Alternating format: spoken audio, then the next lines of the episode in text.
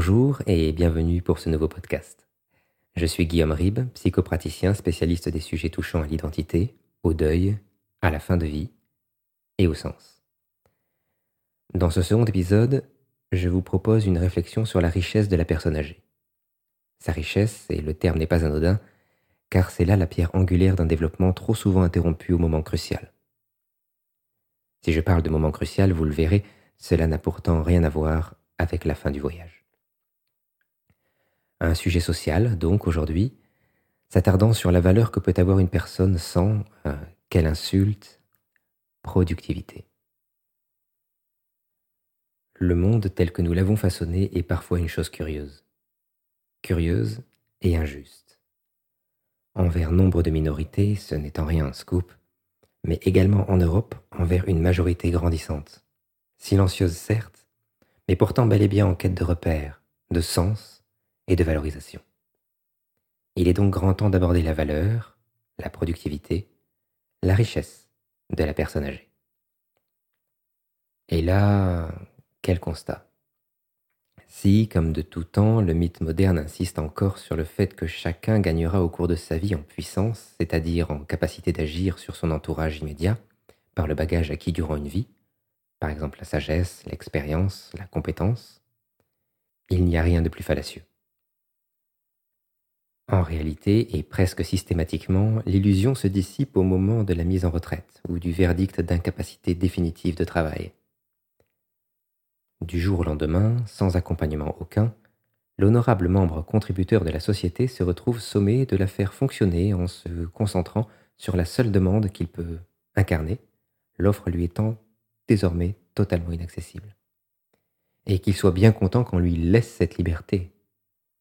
C'est la seule chose le distinguant encore d'une charge, d'un poids pour cette société dont il ne fait d'évidence plus vraiment partie. Cruelle sentence lorsqu'on y a contribué pendant la majorité de sa vie. Ce message de mépris, il n'est que rarement explicité. Il est insidieux, ne dit pas son nom. On oublie simplement la personne. On considère que c'est maintenant à elle de se trouver un sens, ex nihilo, alors qu'on l'en a dissuadé une vie durant. Des activités, une implication poussée dans la vie associative, les petits-enfants, leur problème. Notre culture requiert en réalité que nous soyons quelqu'un jusqu'à ce qu'elle juge nos ressources productives taries.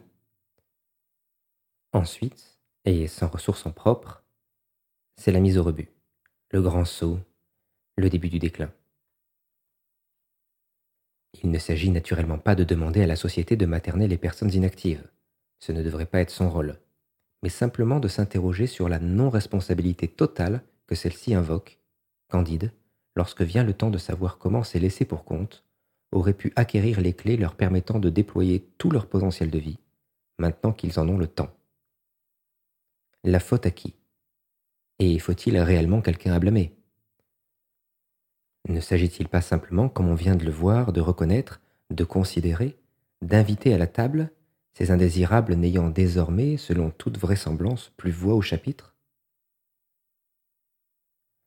Le mythe moderne est trop souvent tronqué à la sauce Disney, et ils vécurent heureux et eurent beaucoup d'enfants. Et, et, et après? Et cette vieillesse, cette impotence grandissante, ce dynamisme décroissant, quand parle-t-on? Ce n'est pas seulement la fin de vie qui est considérée comme tabou, mais toute sa préquelle, couvrant de nos jours une période d'une moyenne de 20 ans. Le fait est que la société ne promeut pas de cadre permettant aux retraités de s'en sentir encore part. Au contraire, il est laissé à lui-même et on lui présente cette liberté comme une fleur lui étant faite, comme un honneur qu'on lui enseigna à réclamer. Mais cela ne dure pas. Cela ne dure jamais. La richesse de la personne âgée est systématiquement exploitée ou dédaignée. Le message, c'est celui-ci. Tu as donné à la communauté, il est maintenant temps de vivre pour toi. Pour certains, l'injonction fonctionne.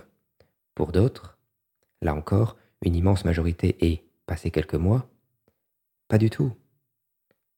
La phrase toute faite gomme un besoin millénaire, omet que l'homme n'est pas ainsi fait. La société, il n'a instinctivement de cesse que d'y contribuer.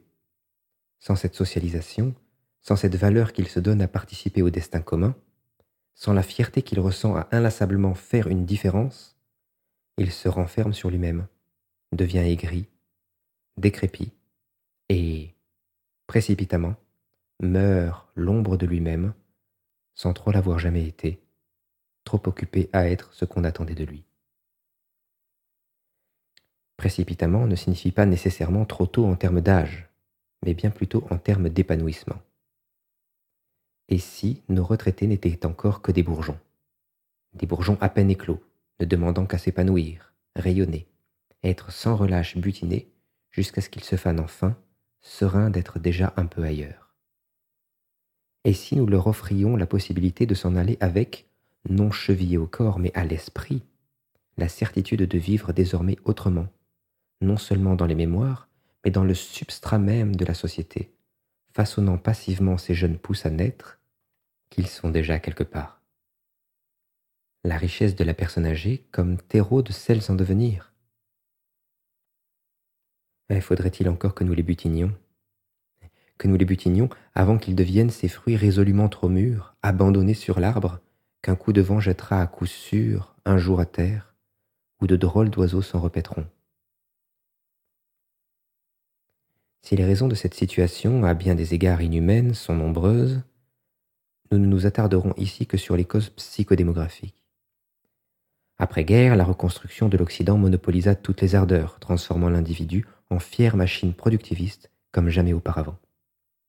Revanche sur la vie, honneur pour les disparus, peur de ce qui grondait au-delà du mur, tension dans les colonies, le parfait cocktail pour une consommation galopante laissée aux mains de jeunes survivants à l'insatiable et compréhensible soif de vivre, l'insatiable et consolatrice soif de se prouver à eux-mêmes en leurs propres termes, mais aussi et enfin l'insatiable soif, cette fois totalement utopique et déraisonnable, d'ainsi tromper la mort. En ces temps, la richesse de la personne âgée, comme de tout un chacun, se trouvait indubitablement à l'extérieur.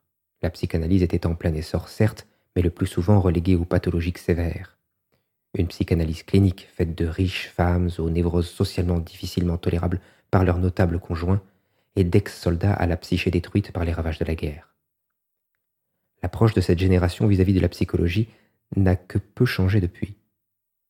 Tout ça, c'est dans la tête. Oui, effectivement, c'est dans la tête, mais pour eux, ce n'est pas réel.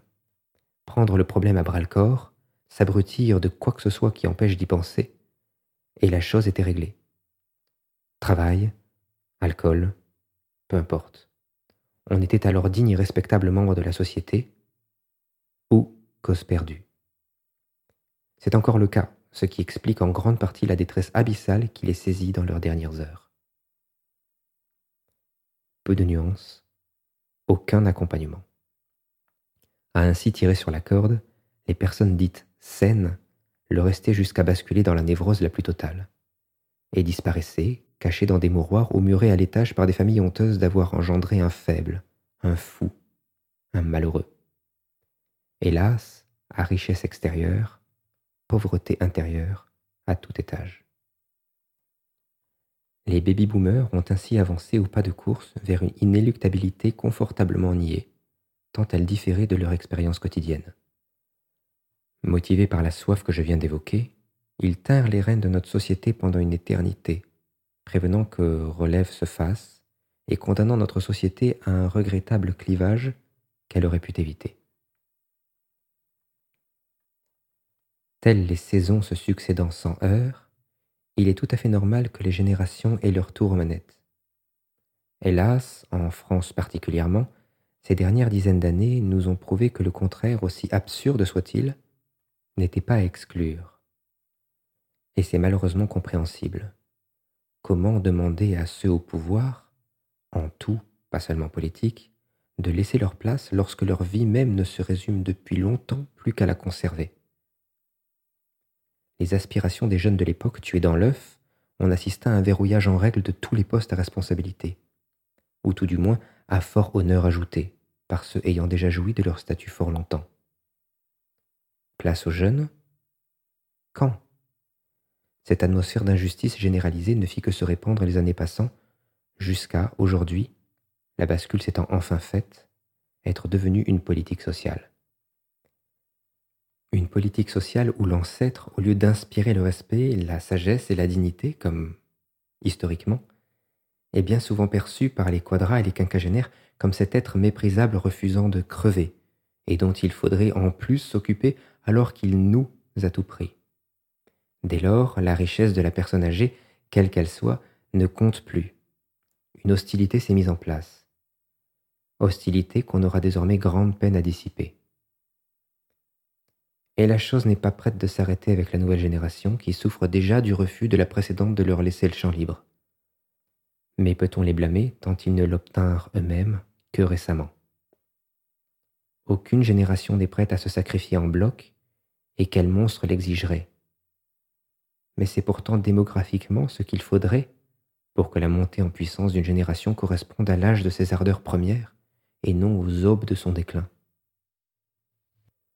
Nous voilà donc arrivés à une impasse où chacun réclame son tour à juste titre, où tout le monde se considère jeune et plein d'avenir, et où ceux sortant du jeu sont automatiquement stigmatisés d'avoir voulu y rester trop longtemps, alors qu'ils n'y sont eux-mêmes plus pour grand-chose, ayant eux aussi souffert du mur que leur imposait leur père. Ainsi, on en est arrivé à une société où la personne âgée, qu'on laisse vivre en structure ou esselée à son domicile, devrait s'estimer bien contente qu'on la laisse consommer et ainsi contribuer à sa façon à une société au sein de laquelle elle n'est de toute évidence plus la bienvenue. Au-delà de la frustration légitime qui a donné naissance à cette approche, c'est pour notre avenir commun un péril sans nom. Un péril car chaque génération fait ainsi en grande partie fi de la précédente, et que notre épanouissement général en prend un coup, stagnant de façon préoccupante, tombé sous le joug de notre triste fierté et de nouvelles technologies qui nous susurrent que l'immortalité, une certaine sorte en tout cas, est à portée de clic. Alors quoi? Le constat posé, les racines en partie exposées, que peut-on faire pour infléchir le processus de discrimination dont la personne âgée est victime? Y a-t-il seulement quelque chose à faire? Collectivement Individuellement. Sur quel levier jouer pour que chacun reprenne sa place sans trop empiéter sur celle d'autrui? Comment ramener un peu d'harmonie dans la dynamique intergénérationnelle? Et cela doit-il nécessairement être compliqué à mettre en œuvre? Après tout, si c'était simple, quelqu'un l'aurait déjà fait, non? Eh bien non, il ne semble pas. Ou alors les efforts sont inaudibles, car en nombre trop faible pour faire des émules, dérisoires quand opposés à la confortable fuite en avant de notre comportement actuel un comportement ayant de surcroît généré une explosion du secteur des services, dont à la personne, permettant à beaucoup d'actifs de vivre dignement, de subvenir à leurs besoins. Les vieux génèrent à nouveau de la richesse. Enfin de la richesse. La richesse des autres. Plus exactement, ils sont considérés comme des mines à exploiter, comme des ressources tarissables, qu'il est dans l'intérêt commun de tarir d'une façon ou d'une autre. Mais c'est là une grossière erreur, car l'intérêt commun n'est pas là. Au lieu de nous attacher à épuiser leur richesse pécuniaire, peut-être pourrions-nous mettre en partage la valeur qu'aujourd'hui nous dédaignons allègrement. Peut-être pourrions-nous d'ailleurs tous en vivre, la faire vivre, cette valeur. Peut-être pourrions-nous tous non seulement la reconnaître, mais encore une fois, nous en servir de terreau pour que celle à venir en soit un multiple et non une triste copie. Notre société contemporaine nous a fait croire et continue que la personne âgée, que le malade, que l'handicapé n'a plus de valeur intrinsèque, que leur valeur n'est plus que financière. On parle dès lors souvent d'ailleurs de capital, une valeur par définition ajoutée. Valeur, le terme est même un peu trompeur, on y préférera cyniquement celui de richesse, au moins cela collera-t-il au commerce que l'on en fait. Ainsi, il semble que l'être lui-même, et c'est inscrit en filigrane à tous les étages de la société, ne vaille plus rien. Au contraire, émotionnellement, psychologiquement, sa détresse coûterait même à autrui.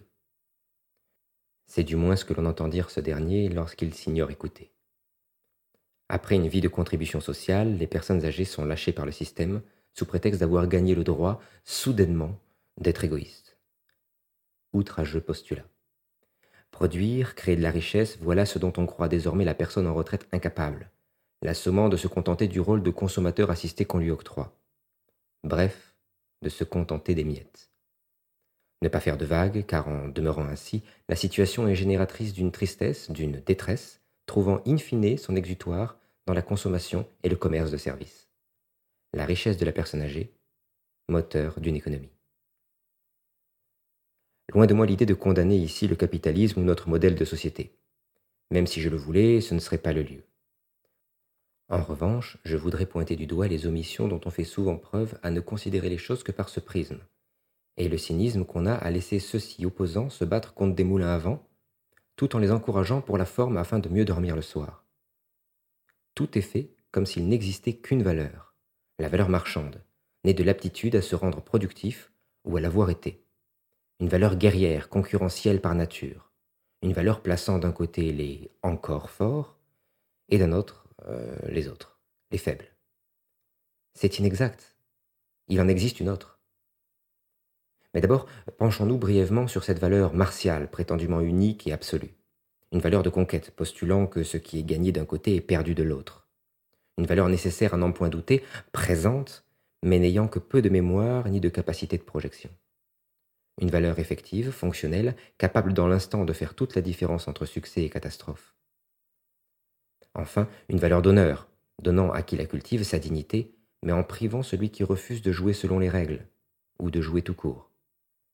Et le retraité ne joue plus. Cette valeur, hélas dominante sous nos latitudes, se moque de savoir si vous avez jadis contribué à la société, si vous êtes encore valide et capable de vous investir dans toutes sortes d'œuvres de charité et autres associations militantes. Vous n'êtes, techniquement, plus un rival, donc vous n'êtes plus rien, à moins que vous ayez des ressources financières, et là, vous vous transformez alors en marché à conquérir. Sémantique guerrière encore. Rien d'étonnant à cela, tant ce prisme est proche de celui du premier seuil de l'archétype, justement guerrier, dont je vous reparlerai. Il est à préciser que ce n'est pas pour autant que la société crache en bloc sur l'inactif. Son implication, en tout et n'importe quoi, souligne bien souvent une administration trop consciente de ses limites. Cynique une fois encore, mais alors on voit immédiatement les responsables de tous bords se féliciter de la solidarité citoyenne, appuyant leur enthousiasme à grand renfort de statistiques célébrant les chiffres, toujours en hausse, de la participation de tous au bien-être commun. Pourquoi? Tout simplement car ça, ça se mesure et a donc une valeur un coût que n'a, de fait, pas à supporter une administration trop heureuse de n'avoir qu'à réglementer les différentes initiatives dont chacun pourra faire preuve et de transformer de sombres graphiques en arguments économiques et électoraux, leur donnant un prix. Nous l'avons vu, inné ou non, cette valeur martiale confère un sens à l'être ou au système qui l'épouse. Elle flatte l'ego, joue sur le besoin de reconnaissance du sujet, la terreur qu'il habite de manquer à son devoir, d'être jugé indigne, ou pire, d'être simplement ignoré.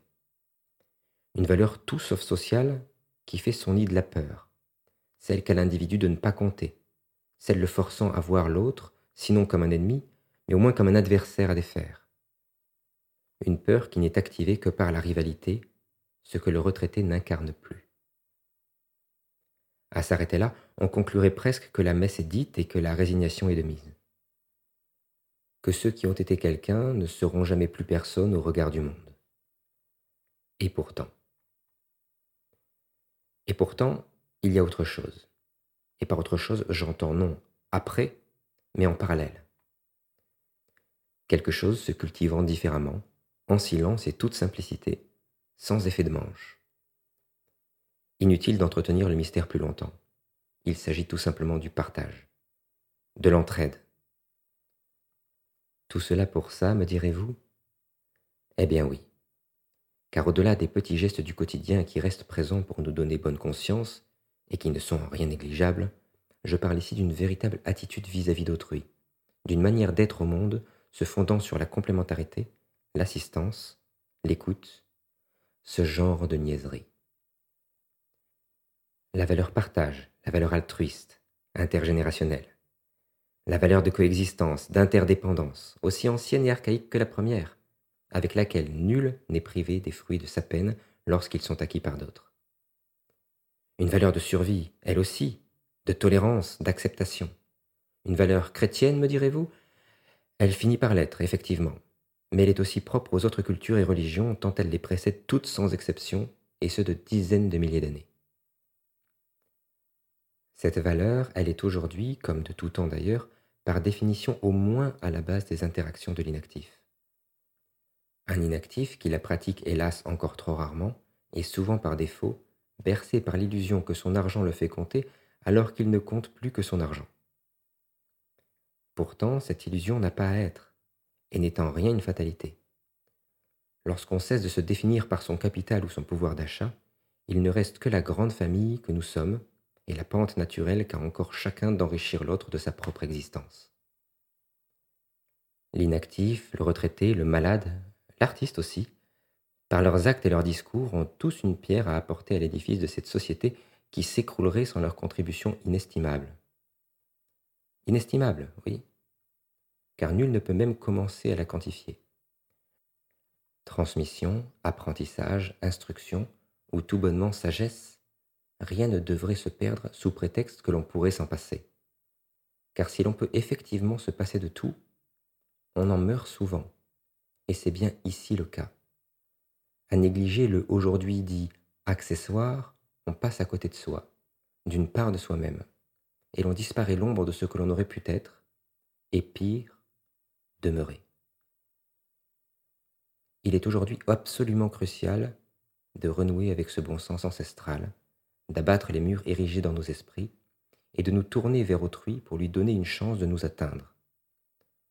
On ne se rencontre jamais qu'au milieu du guet. Nous rendre disponibles, nous ouvrir aux inactifs, retraités et malades en tête, c'est créer les conditions d'une situation leur laissant se redonner sens. Ce bon vieux sens qui fait défaut à temps et que chacun quête en tout. Ce bon vieux sens qui transcende le temps, les êtres, et qui, partagé, nous rapproche un peu plus d'un niveau d'existence dont nous n'avons même pas idée.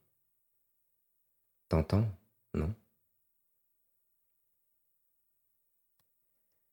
C'est la fin de cet épisode. Merci de l'avoir suivi. Merci pour votre temps. N'oubliez pas de vous abonner si ce podcast vous a plu et que vous souhaitez être tenu au courant des nouvelles sorties sur la chaîne.